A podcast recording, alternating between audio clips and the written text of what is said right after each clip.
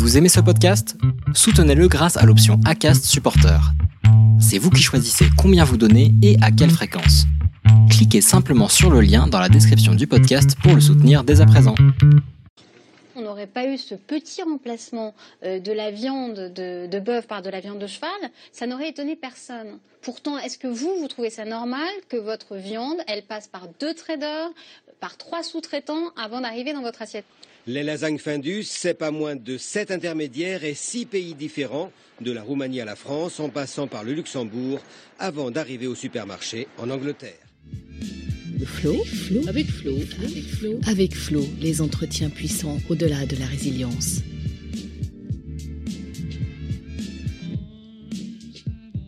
Bonjour Caroline. Bonjour Florence. Caroline, je te suis depuis notre rencontre en 2018 et en trois ans, que de chemin parcouru. Diplômée de l'EDEC Lille il y a plus de 20 ans, tu es maintenant coach certifié HEC, experte de l'industrie agroalimentaire et des marques. Après avoir fait tes armes chez des marques iconiques de notre enfance telles Carambar, La Pique qui chante ou encore Créma, tu as rejoint le leader du surgelé, Findus, en qualité de directrice marketing et innovation pour la France et pour l'Europe du Sud. Mais alors que tout semblait bien se passer pour toi, en 2013, tandis que j'allais faire face à un tsunami dans ma vie personnelle, toi, tu devais faire face au scandale de l'année, celui de la viande retrouvée dans des plats de lasagne supposément faits à base de viande de bœuf. Sacré cheval. Ce fut une année de combat pour que les partenaires industriels procèdent à des tests ADN sur la totalité des lots, puis que soit mis en place un process de transparence pour les consommateurs.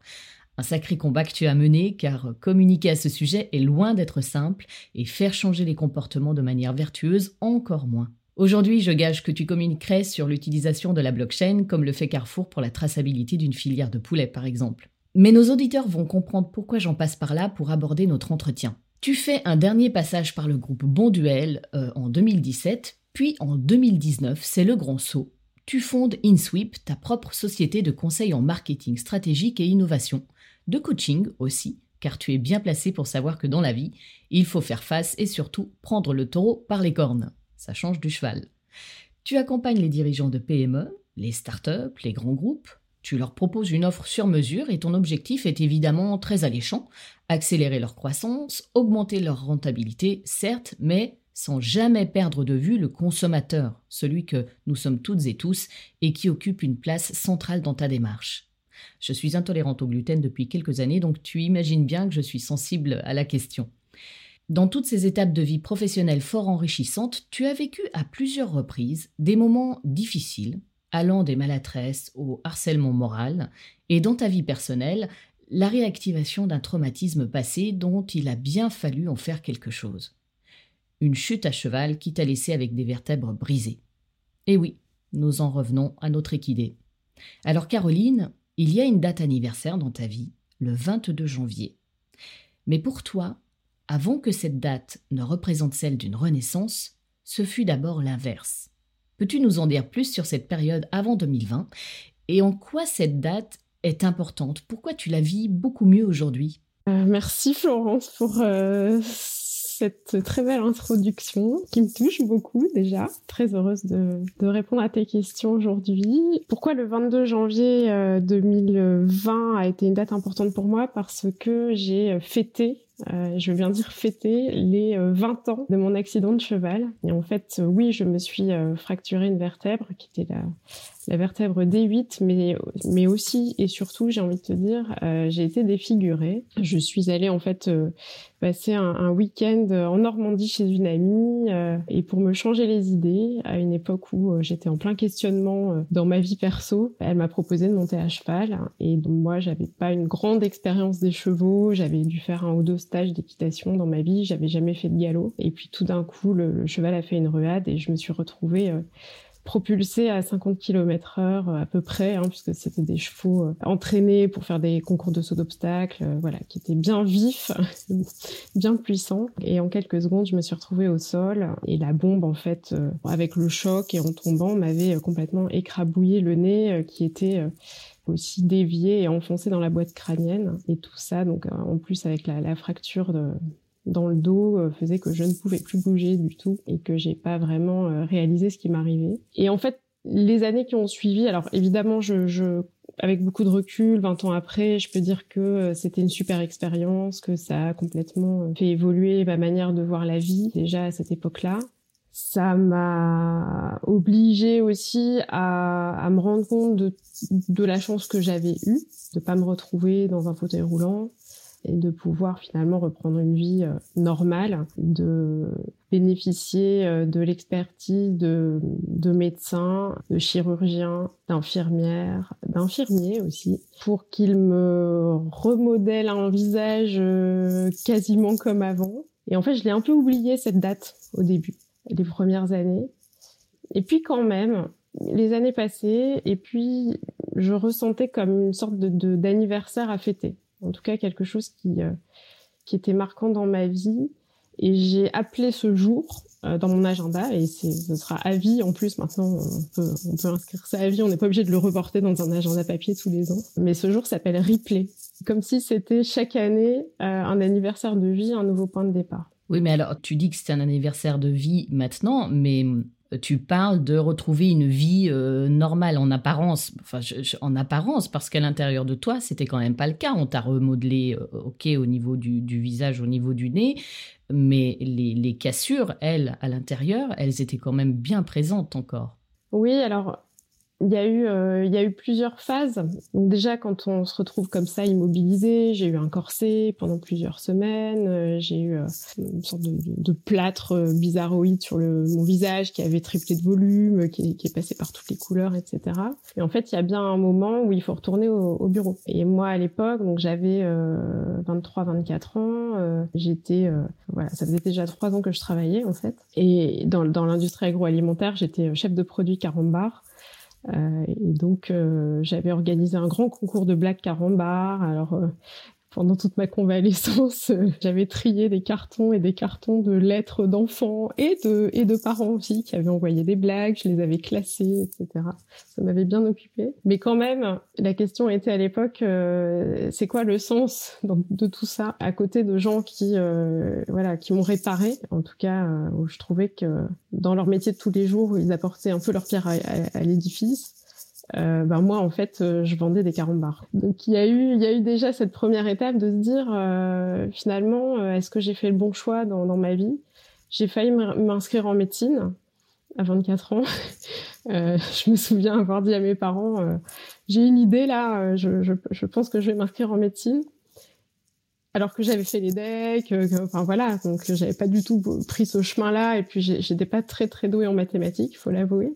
Il y a beaucoup de maths hein, quand même euh, les premières années, en tout cas en médecine. Euh, et en fait, ce qui, ce qui m'a tué d'une certaine manière, ce qui a tué l'idée dans l'œuf, on va dire, c'est qu'ils m'ont dit bah oui, vas-y.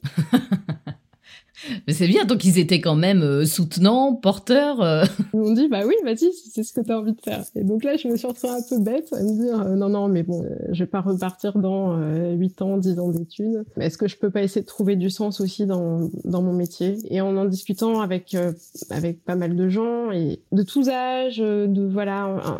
En fait, ce qui est bien quand on a des, des périodes comme ça dans la vie, c'est que, c'est que finalement, il y a beaucoup de gens qui viennent, qui viennent vers nous, qui prennent des nouvelles, euh, qui témoignent aussi de leur expérience de vie. Et en fait, j'ai pris conscience que je pouvais trouver du sens dans mon métier de chef de produit à l'époque, en développant euh, des nouveaux produits qui euh, pourraient euh, apporter des volumes dans une usine et donc une activité dans une région.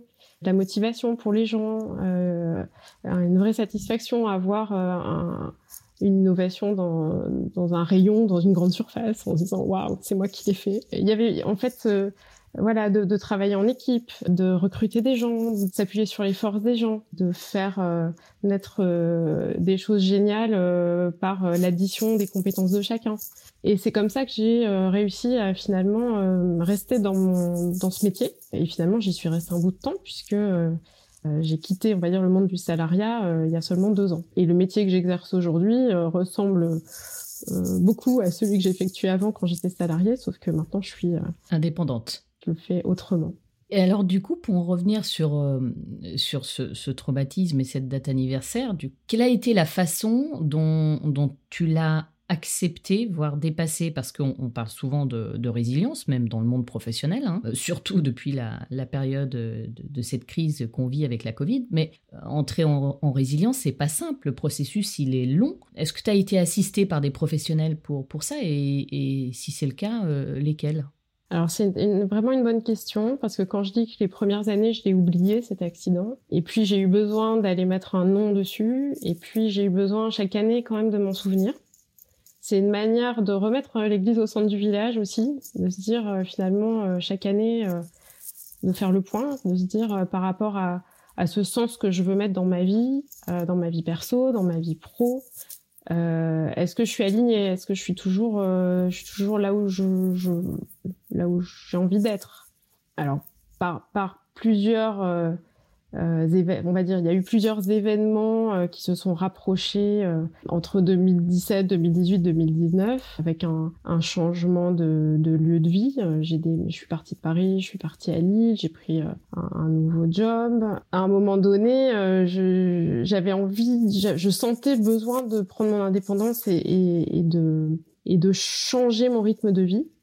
Et puis, autour de cette date du 22 janvier, j'ai commencé à avoir très très mal au dos. Et puis chaque année, j'avais très très mal au dos.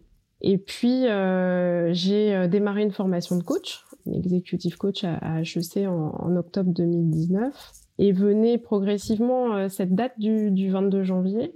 Et j'avais vraiment très très très mal au dos. Mais une douleur, une douleur bizarre en fait. On sait pas trop d'où elle vient, mais on sent que ça va pas quoi. Et puis dans cette formation, on a eu une intervenante qui s'appelle Florence Lautredoux, qui est slameuse. Le slam, c'est comme euh, c'est comme Grand Corps Malade, c'est du, du, ce sont des textes qui doivent être clamés, pas forcément avec de la musique, pas forcément avec des rimes, pas forcément avec des strophes, mais voilà, une sorte de, de, de choses qu'on peut sortir de soi et, et, qu'on peut mettre à l'extérieur de soi. Donc, euh, euh, elle nous a appris qu'on pouvait utiliser le slam comme euh, technique, comme outil de coaching, ce qui était assez original. Et on a eu un moment, euh, voilà, euh, individuel euh, où chacun pouvait écrire un slam sur sur le sujet notre choix, et on avait le choix aussi de, de le clamer ou pas. Et là, poussé par par un camarade de promo qui s'appelle Cyril, qui se reconnaîtra, il m'a dit mais mais vas-y, vas-y quoi. Et voilà, et me voilà partie pour euh, pour écrire ce slam. Et puis, ben vu qu'il était écrit, euh, je me suis dit euh, autant y aller, autant le clamer dans un un climat d'ultra bienveillance avec mes camarades de promo, avec les responsables de la formation. Et j'y suis allée. Et donc, je, je, je l'ai avec moi. Alors, je sais pas si tu as envie que je l'ai. Oh, bah si, si, si. Tu as pris la voix une première fois en le clamant. Donc, ce serait quand même génial qu'on puisse en entendre un passage, un extrait. Donc évidemment, il s'appelle Ripley. C'était quelques jours avant la date anniversaire des, 20 ans de mon accident. Il y a 20 ans, c'était à Caen, j'avais 22 ans. Dans un manège, j'ai mis une bombe. D'un cheval qui ne voulait pas de moi, je suis tombée. Projetée dans les airs, je me suis envolée. Le temps, un court instant, s'est arrêté et toute ma vie a défilé. Puis j'ai ouvert les yeux et j'ai entendu qu'il pleuvait. Les pompiers sont arrivés, des magiciens m'ont réparé, un nouveau visage, on m'a modelé, et c'était parti pour des mois et des mois de corset.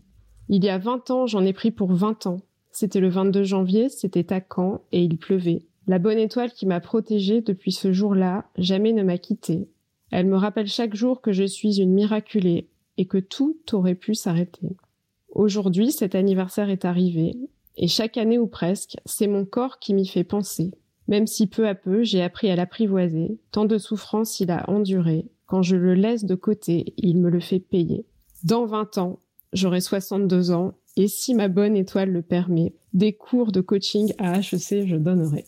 C'est super. Tu, tu, le relis comme ça euh, maintenant là, par, par, exemple cette année, en 2021, la date anniversaire, tu l'as relu ou, ou, pas? Ouais, je le relis. J'ai peut-être même pas besoin de le relire parce que je l'ai... En toi Je l'ai en moi. Je suis persuadée que j'ai cette bonne étoile au-dessus de ma tête et, euh, et ça s'est vérifié à, plein de reprises.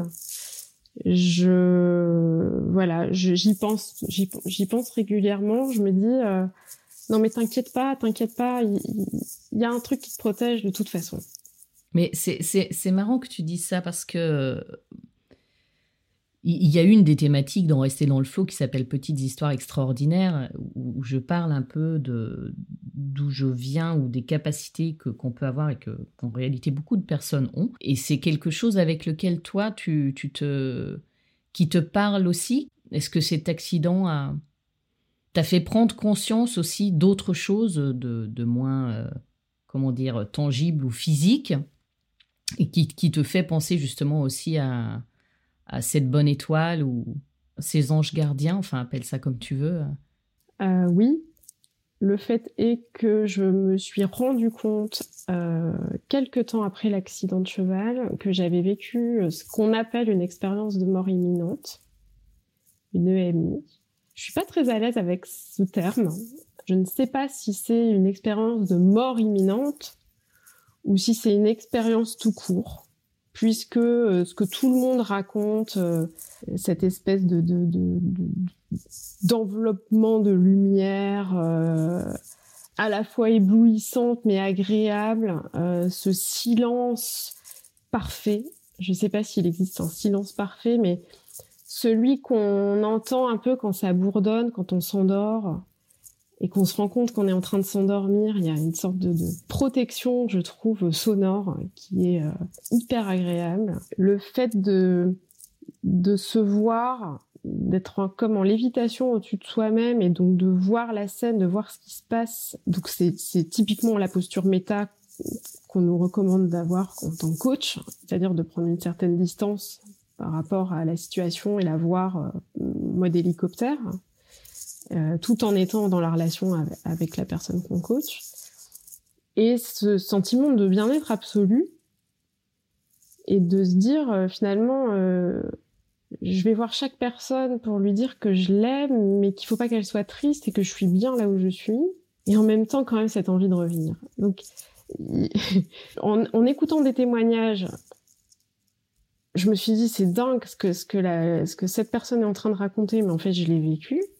Et le fait d'en avoir discuté avec des experts euh, de, de, des EMI m'a fait prendre conscience que cette capacité que j'avais ou que j'ai en moi depuis très longtemps de me mettre justement en posture méta, que ce soit dans mon métier de, de marketeuse euh, pour déceler euh, ce qui se cache derrière euh, ce que des consommateurs peuvent nous dire dans des dans des groupes d'études qualitatives euh, ou de ce, que je pouvais percevoir, euh, euh, des, des, signaux faibles. En fait, c'est quelque chose qui était naturel chez moi et que je pratiquais depuis longtemps. Donc un jour, tu as pris conscience que ça te servait dans ton travail, que tu t'en servais en réalité dans ton travail sans t'en rendre compte. Exactement.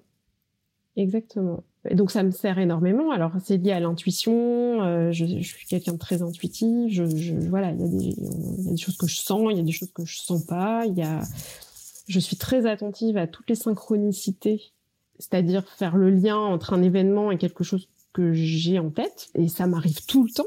En fait, je pense que c'est un, ça se travaille. C'est-à-dire c'est aussi, euh, c'est un muscle en fait. Il y a des gens, ils, ils y prêtent absolument pas attention et c'est pas du tout important pour eux dans leur vie moi, je, je, passe mon temps à faire le lien entre des choses et à me dire non mais attends si si c'est si c'est passé ça ou que j'ai pensé à telle personne et qu'en même temps elle m'appelle ou que euh, je vois passer un papillon euh, jaune et, et, marron et que je fais une séance de coaching et que ma coachée me parle d'un papillon de papillon qu'elle a dans le ventre et qu'elle me raconte une histoire avec un papillon jaune et marron bon bah voilà je fais le lien immédiat. C'est euh, c'est le scarabée d'or de Jung quoi il y a eu cette prise de conscience que peut-être, grâce à cet accident de cheval, j'avais une lecture de, de, mes relations, du monde, de la vie, de, moi dans la vie, de, qui, qui était particulière. Et qui, qui fait partie d'un grand tout aussi. Et qui fait partie d'un grand tout.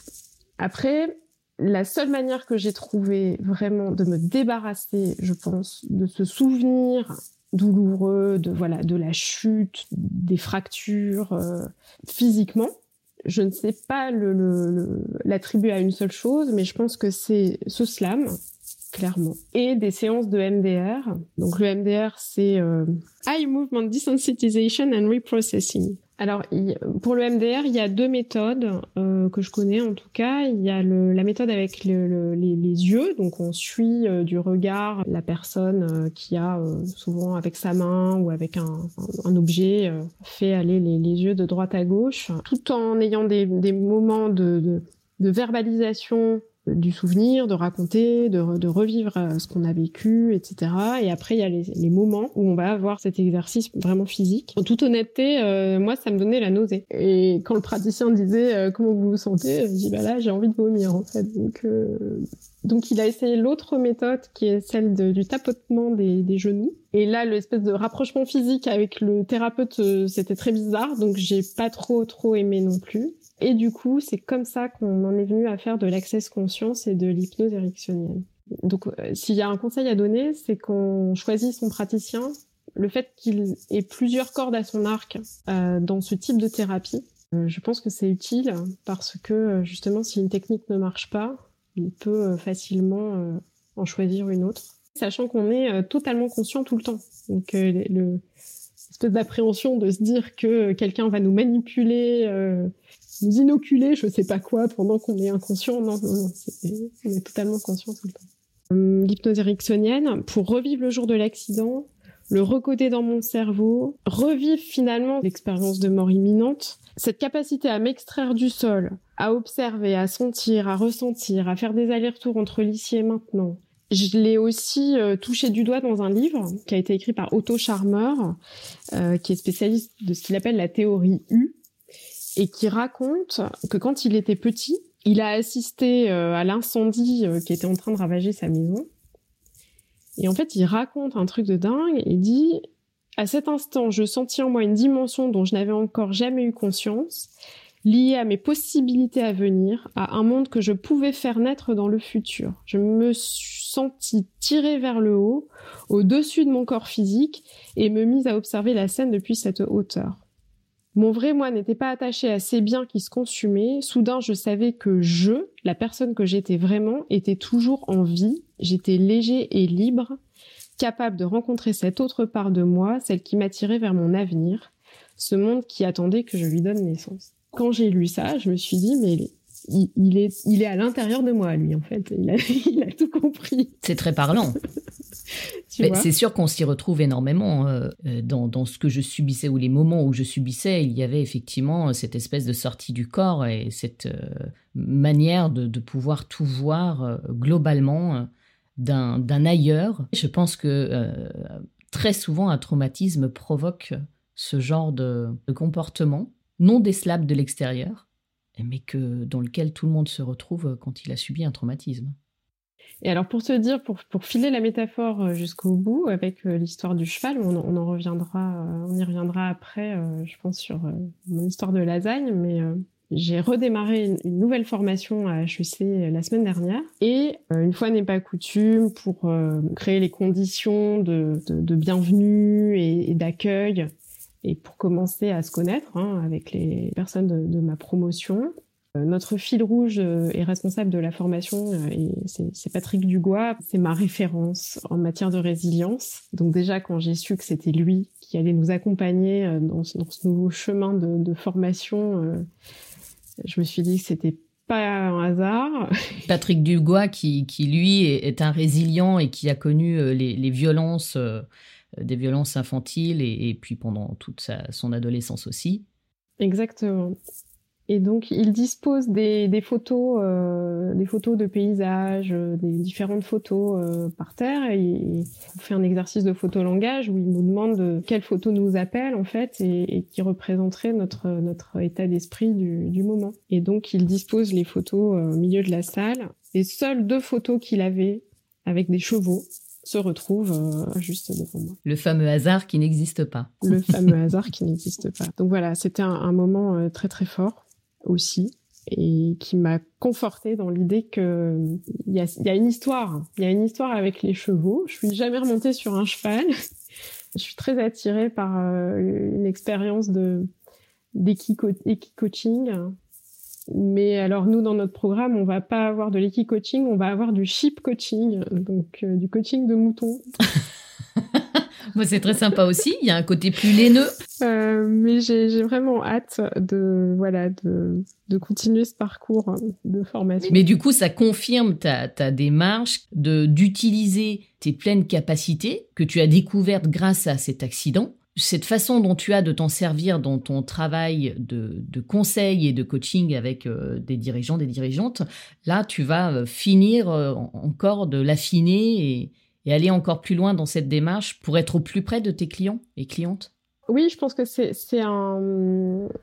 Autant je pense que c'est un réflexe que j'ai dont je ne suis pas toujours consciente, autant régulièrement, je me mets dans cet état d'esprit. Mon papa m'a beaucoup dit quand j'étais petite, fais marcher ta tête, Caroline, fais marcher ta tête. Ce qui était important, hein, parce que pour moi qui suis euh, très empathique, euh, qui euh, choisit mes, mes, on va dire, je, je, je me sens bien dans une entreprise parce que je me sens bien avec les gens avec qui je travaille, donc euh, ou en admiration avec un, un patron, euh, ou euh, on va dire je me sens bien avec les gens. Et Dieu sait si parfois, même souvent, la vie en entreprise c'est plus rude que ça, et donc et donc il faut laisser un peu le cœur de côté et, plutôt faire faire travailler sa tête. Mais justement, j'ai pris conscience de, de l'inverse, de me dire bah ok, ta qualité c'est ça en fait, c'est l'empathie c'est euh, le fait de sentir les choses, de sentir les gens ou de pas sentir, de sentir un,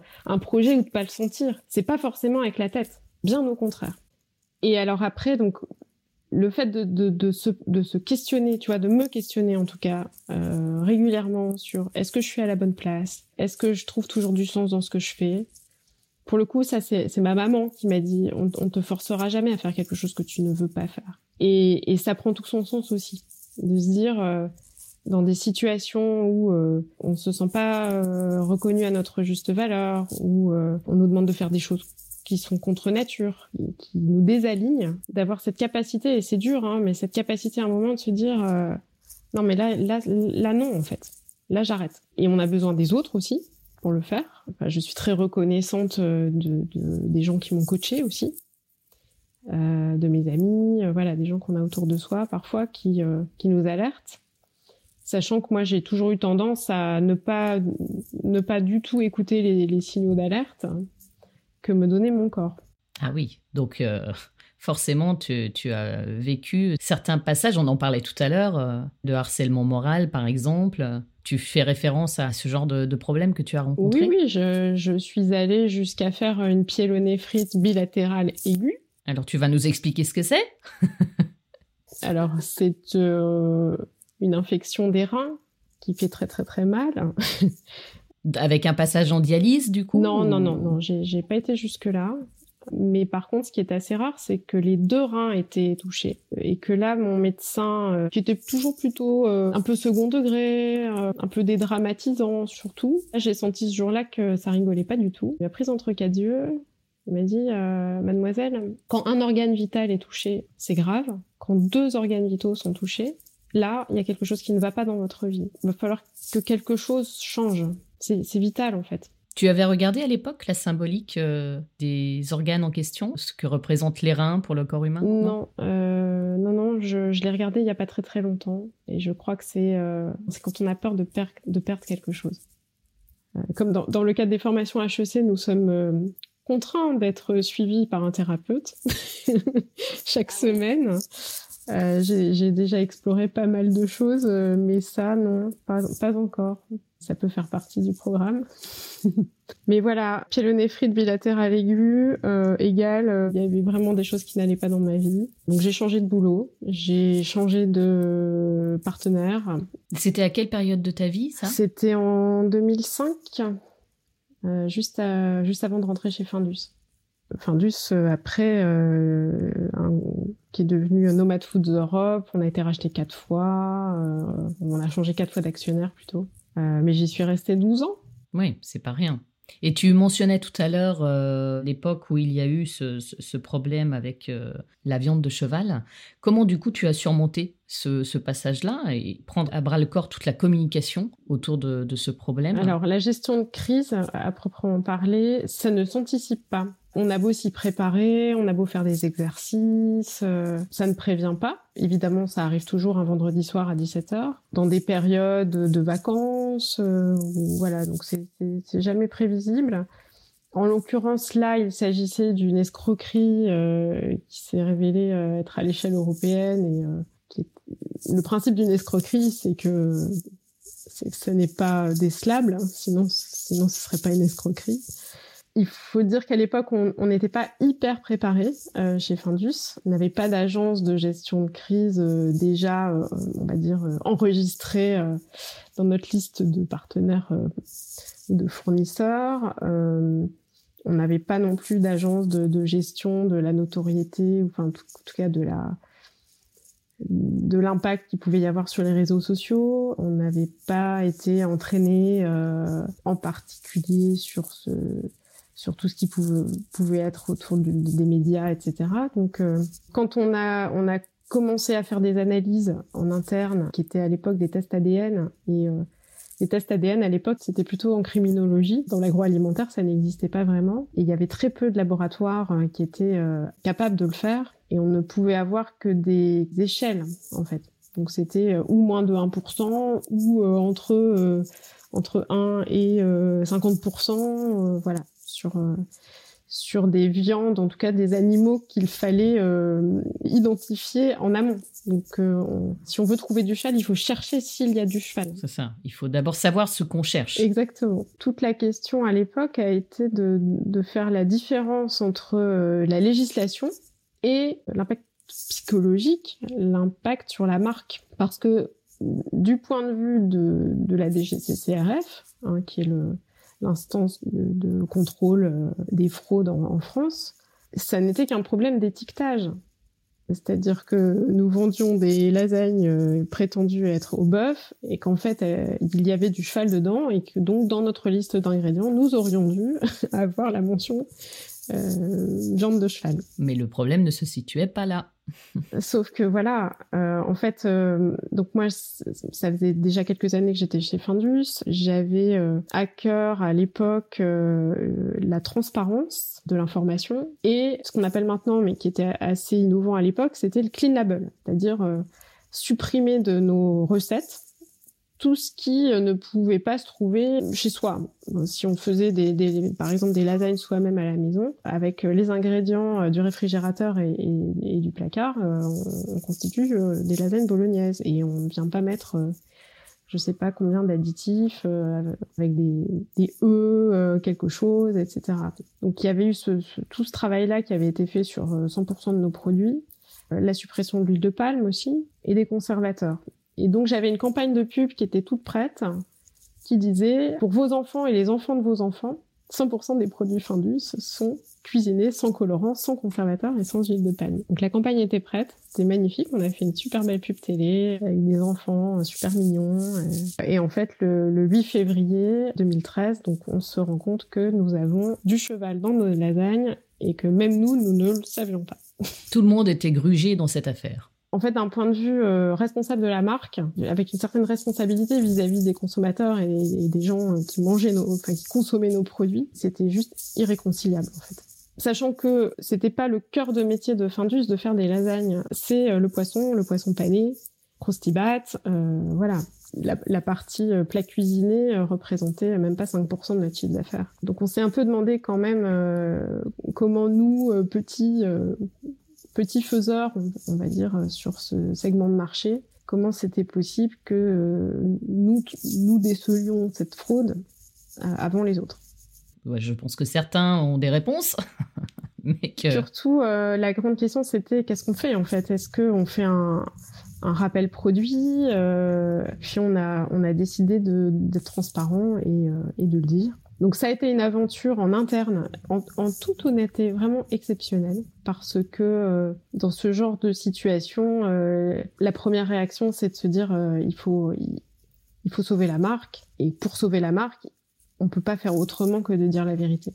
Et en fait, on a quand même eu trois ministres à l'époque qui se sont penchés sur la question.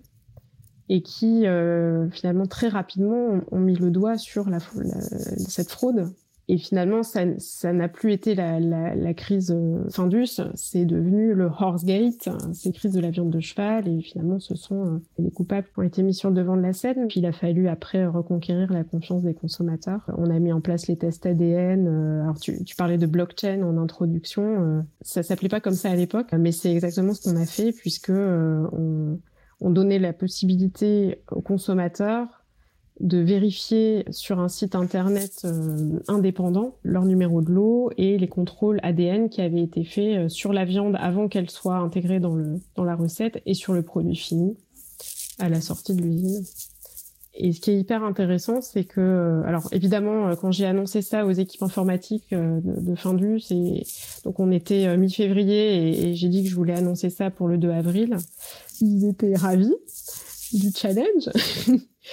Mais surtout, le fait finalement de donner, de donner aux consommateurs la possibilité de vérifier a fait que euh, finalement quasiment personne n'est allé vérifier. En fait, à partir du moment où on est transparent et on dit qu'on est transparent et que l'information est disponible, ça suffit pour euh, pour rassurer les consommateurs. Ok, et aujourd'hui, les personnes, les consommateurs seraient d'autant plus rassurés qu'une euh, fois que c'est dans la blockchain, on, ne peut pas l'enlever. Donc pour le coup, au contraire qu'ils aillent vérifier. Exactement. Tu as parlé justement euh, par rapport à ce problème-là de, euh, des enfants et de ton engagement justement en, termes de communication et de marketing dans l'agroalimentaire, aussi par rapport aux, futures générations. Et je fais le lien entre euh, ces autres générations et toi sur un plan personnel qui, donc si je ne me trompe pas, tu n'es pas maman.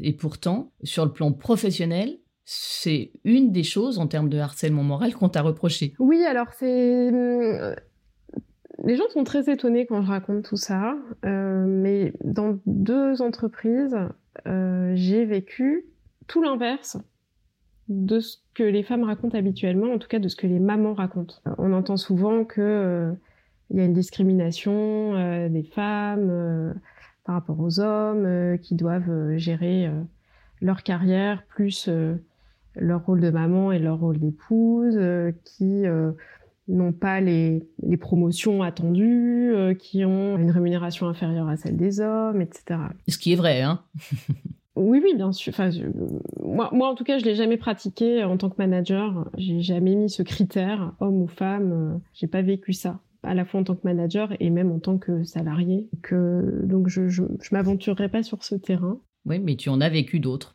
qui sont d'autant plus importantes et, euh, dont je, ne parlais pas. Et j'ai commencé à en parler euh, il y a deux ans, un peu autour de moi, en, en rencontrant justement des, des, femmes comme moi qui n'étaient pas mamans. Ce qui est quand même assez tabou comme sujet, même entre nous. C'est pas facile. Euh, c'est un sujet qui n'est pas facile. Et on a commencé à parler de ça par rapport aux violences qu'on pouvait vivre les unes et les autres euh, dans notre quotidien. Par exemple, quand on, on se rend un, je sais pas, un cocktail, euh, un, une interprofession, euh, et puis à un moment, voilà, entre deux conférences, euh, il y a une petite pause et on discute comme ça de manière informelle avec des gens. C'est tellement évident pour les gens que vous avez des enfants en fait. Donc c'est même pas c'est même pas est-ce que est-ce que vous avez des, enfin est-ce que vous avez des enfants? C'est euh, et vous vous en avez combien? Ou c'est les vôtres ils ont quel âge? Euh, oui bah tout le monde sait ce que c'est que d'avoir un ado à la maison.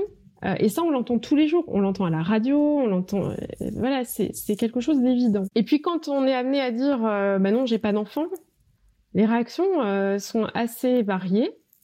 Mais souvent il y a ah mais vous inquiétez pas ça va arriver ou euh, ah bon mais euh, c'est un choix ou? Et en fait les questions sont tellement euh, intrusives maladroites déplacées que alors évidemment moi au début j'avais quand même du mal hein, à répondre à cette question de manière toute, toute naturelle et genre ouais non mais tout va bien. En commençant comme ça on discutait avec des, des femmes de mon âge ou un peu plus jeunes ou un peu plus âgées euh, des femmes qui étaient encore en âge de, de pouvoir en avoir, d'autres qui euh, avaient une, une, horloge biologique euh, qui, qui, qui, était passée. J'ai senti qu'il y avait un besoin d'en parler déjà. Et puis, je me rendais compte alors que dans, dans, une entreprise où j'étais très bien, hein, mais finalement, c'était les, les, les femmes qui revenaient de congé de maternité qui étaient promues.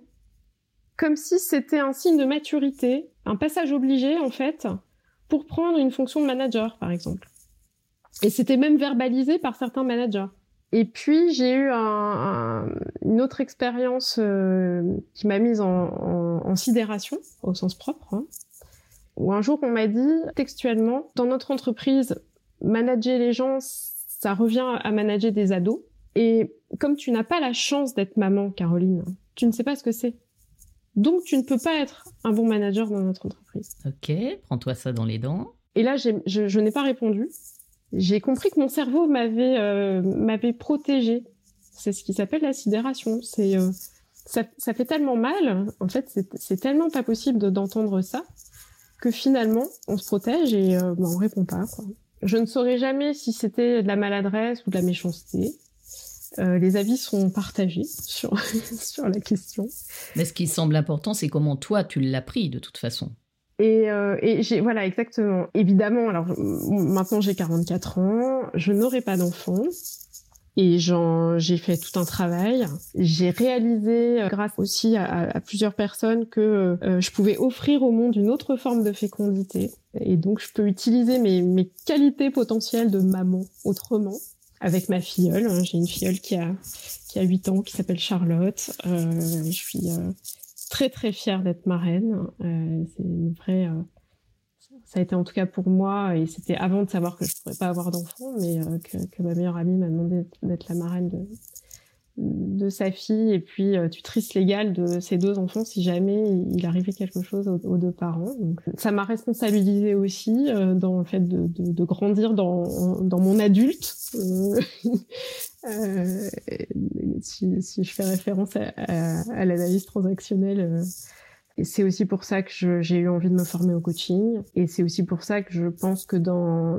dans mes missions de, de marketing, euh, auprès de mes clients, euh, j'essaie d'apporter autre chose que, que juste une compétence euh, technique et que l'humain prend une grande place et que voilà j'ai envie de distiller des choses aussi d'humain de, de la vie de l'accompagnement et de valeurs de, de maman de, de, parents de papa de, de tata je n'ai pas de frères et sœurs donc je je m'en crée aussi avec des amitiés très fortes euh, tu prouves juste qu'en fait, on ne s'arrête pas à ce que l'on donne à voir, évidemment, qu'il serait quand même bien que les gens avec qui on travaille, au-delà de notre entourage familial, prennent conscience aussi de cela, que la personne qu'ils ont en face d'eux, en réalité, ils n'en connaissent que le dixième. Tout à fait.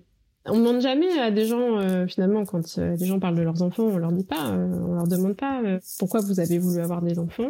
Oui, et comme s'ils avaient toujours voulu en avoir. Parce que l'inverse existe aussi. On peut avoir des enfants qu'on n'a pas désirés. Tout à fait. Voilà. Et comment on fait? Et, et est-ce que du coup on est mauvais manager pour ça? Enfin, c'est complètement aberrant. Les remarques que tu as entendues sont complètement aberrantes. Comme, comme je suis rentrée en, en résilience depuis très longtemps, la sidération m'a aidé. Merci au fonctionnement du cerveau.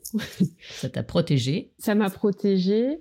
J'aime bien le mot que tu emploies euh, pour d'autres d'autres situations, mais le, la notion de, s'affranchir, d'être affranchi de ça. Ça veut pas dire que c'est pas douloureux. Euh, parfois, quand quelqu'un de mon entourage m'annonce que euh, qu'il va être papa ou maman euh, forcément, euh, je suis hyper heureuse pour la personne, mais ça vient quand même toucher quelque chose. On va pas dire que ça fait rien. Mais du coup, c'est un peu comme replay, quoi.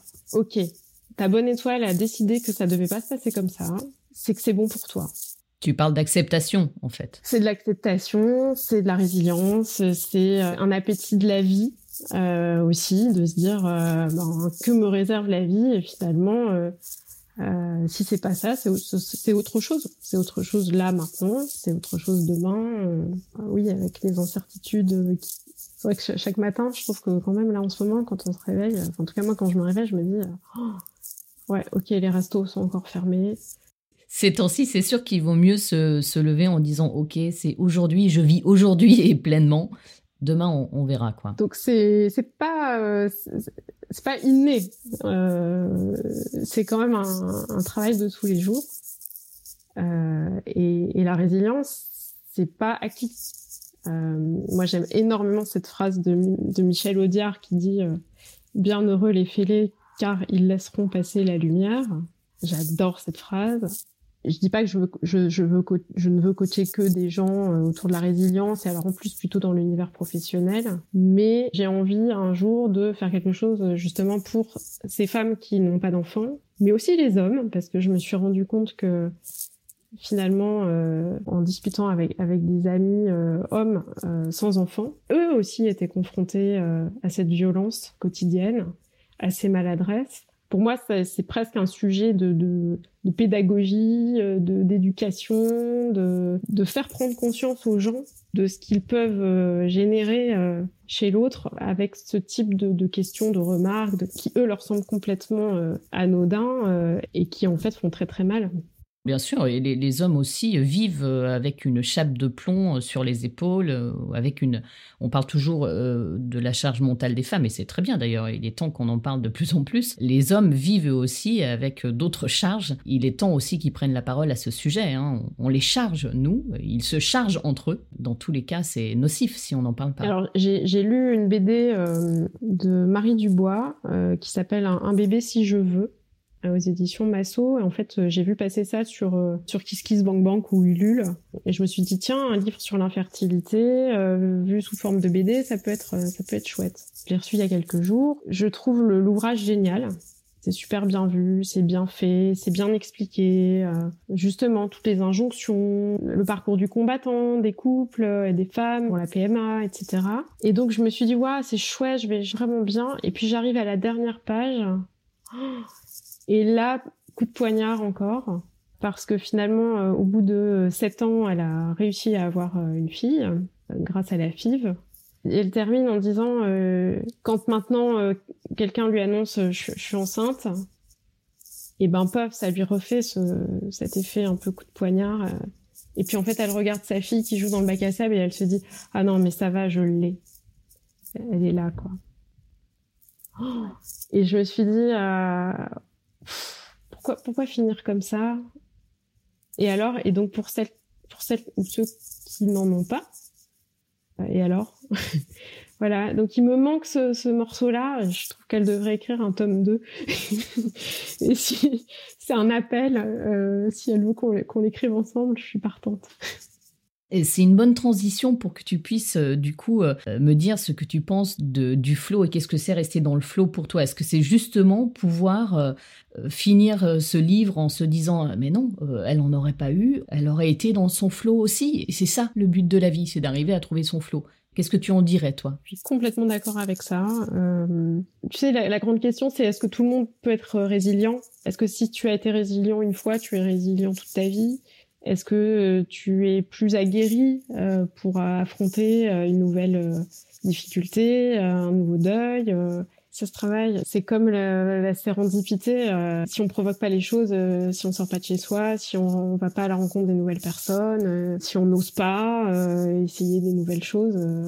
je vais encore dire une petite citation, mais que, que j'adore. C'est Sœur Emmanuel qui dit La vie est un risque. Si tu n'as pas osé, tu n'as pas vécu c'est ce qui lui donne un goût de champagne. Et j'aime bien parce que quand elle dit ça, c'est une interview qui a été filmée elle dit c'est ce qui lui donne un goût de champagne. Avec sa petite voix euh, toute fluette. Et elle a raison, la vie c'est un risque. Et c'est ça qui fait qu'on est dans le flot et qu'on y va et qu'on ose. Et puis euh, bah, parfois on se ramasse, euh, parfois ça... Parfois il arrive des choses totalement inattendues et on se dit... Oh, ben, finalement j'ai bien fait de sortir de chez moi ce jour-là ce qui compte, c'est l'expérience et qu'on en tire. Et euh, je trouve c'est important d'être euh, constamment en, apprentissage et être curieux des autres et être curieux de soi aussi. Et finalement, euh, quand elle me dit ça, qu'est-ce qui se passe en moi et quelles, quelles ressources je vais chercher au fond de moi pour me dire bon allez ok euh, ok ça peut être un coup de poignard mais finalement euh, ça te rappelle aussi que euh, tu peux offrir au monde une autre forme de fécondité donc donc sors de toi-même quoi voilà c'est ça que tu dirais aux auditrices et aux auditeurs qui nous écoutent en fait, il y a des périodes où c'est aussi normal de d'aller dans sa caverne, de pas vouloir en sortir, pas vouloir voir de gens, de et qu'il faut savoir entendre aussi ces moments-là. Exactement. Et les accepter et s'appuyer dessus. Et ils sont hyper importants ces moments-là aussi c'est d'aller chercher euh, dans son ombre aussi. Euh, il y a des perles dans l'ombre. Enfin, on, apprend tout ça en école de coaching. Enfin, en tout cas, c'est ce que j'ai appris moi. Mais euh, il y a aussi des jolies choses à, aller chercher dans ce qu'on a refoulé ou dans, dans ce qu'on n'ose pas et pourquoi. Voilà. Donc ces périodes-là sont importantes aussi. Il faut pas rester trop trop longtemps non plus dedans. Dans la courbe du deuil, c'est c'est c'est le marchandage, la négo. Euh, faut pas tomber dans le dans le dans le marécage. et pour ça, euh, souvent, on a besoin des autres. Oui, c'est ce que j'allais dire. Il faut pouvoir s'appuyer sur les autres. Non, il faut se donner les moyens de s'appuyer sur les autres. En écoutant des podcasts, par exemple. Par exemple. Merci Caroline pour cet échange. Merci à toi. Merci beaucoup. Avec Flo, le podcast d'entretien intime, gai et combattant pour toutes celles et ceux qui veulent dépasser les obstacles de vie, découvrir le flow de la vie. Si vous aimez rester dans le flow, n'hésitez pas à le soutenir en laissant un avis 5 étoiles sur Apple Podcast ou sur la plateforme que vous aimez utiliser.